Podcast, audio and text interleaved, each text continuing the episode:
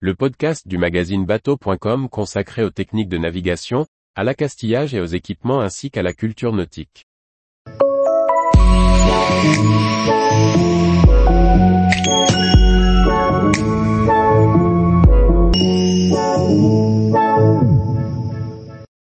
Comment choisir l'anti-fouling adapté à son bateau et à son programme de navigation?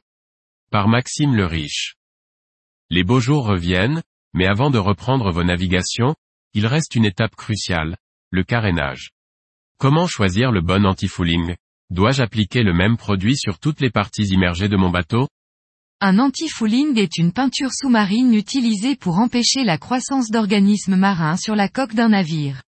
Ces organismes comprennent les algues, les coquillages, les moules et d'autres formes de vie marine qui peuvent s'attacher à votre carène et causer une résistance supplémentaire à l'eau, augmentant ainsi la consommation de carburant du navire. L'antifouling contient généralement des substances appelées biocides, qui sont conçues pour tuer les organismes marins indésirables. Ces biocides peuvent être constitués de différents types de composés chimiques, tels que des dérivés d'étain, du cuivre, ou de zinc. Il existe plusieurs types d'antifouling, chacun ayant des propriétés et des avantages différents en fonction de votre navire, des besoins et des conditions de navigation. On les regroupe en deux grandes familles.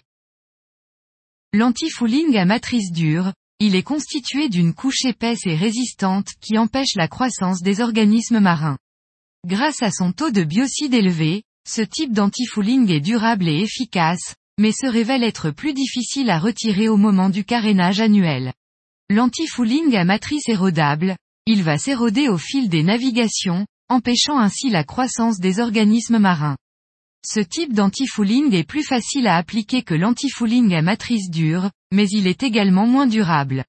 Un antifouling à matrice dure est adapté pour les bateaux rapides qui ont besoin de maintenir une vitesse élevée, ainsi que pour les bateaux stationnés dans des zones à fort courant où les organismes marins ont tendance à se développer plus rapidement. Les eaux chaudes favorisent également la croissance de ces organismes, ce qui rend un antifouling à matrice dure plus efficace pour ces bassins de navigation. Un antifouling à matrice érodable est adapté aux voiliers et aux bateaux à moteur lent, qui bénéficieront d'une carène propre tout au long de la saison. Il est également le meilleur choix pour les navires sortant régulièrement, car des navigations fréquentes maintiennent active la couche de biocide.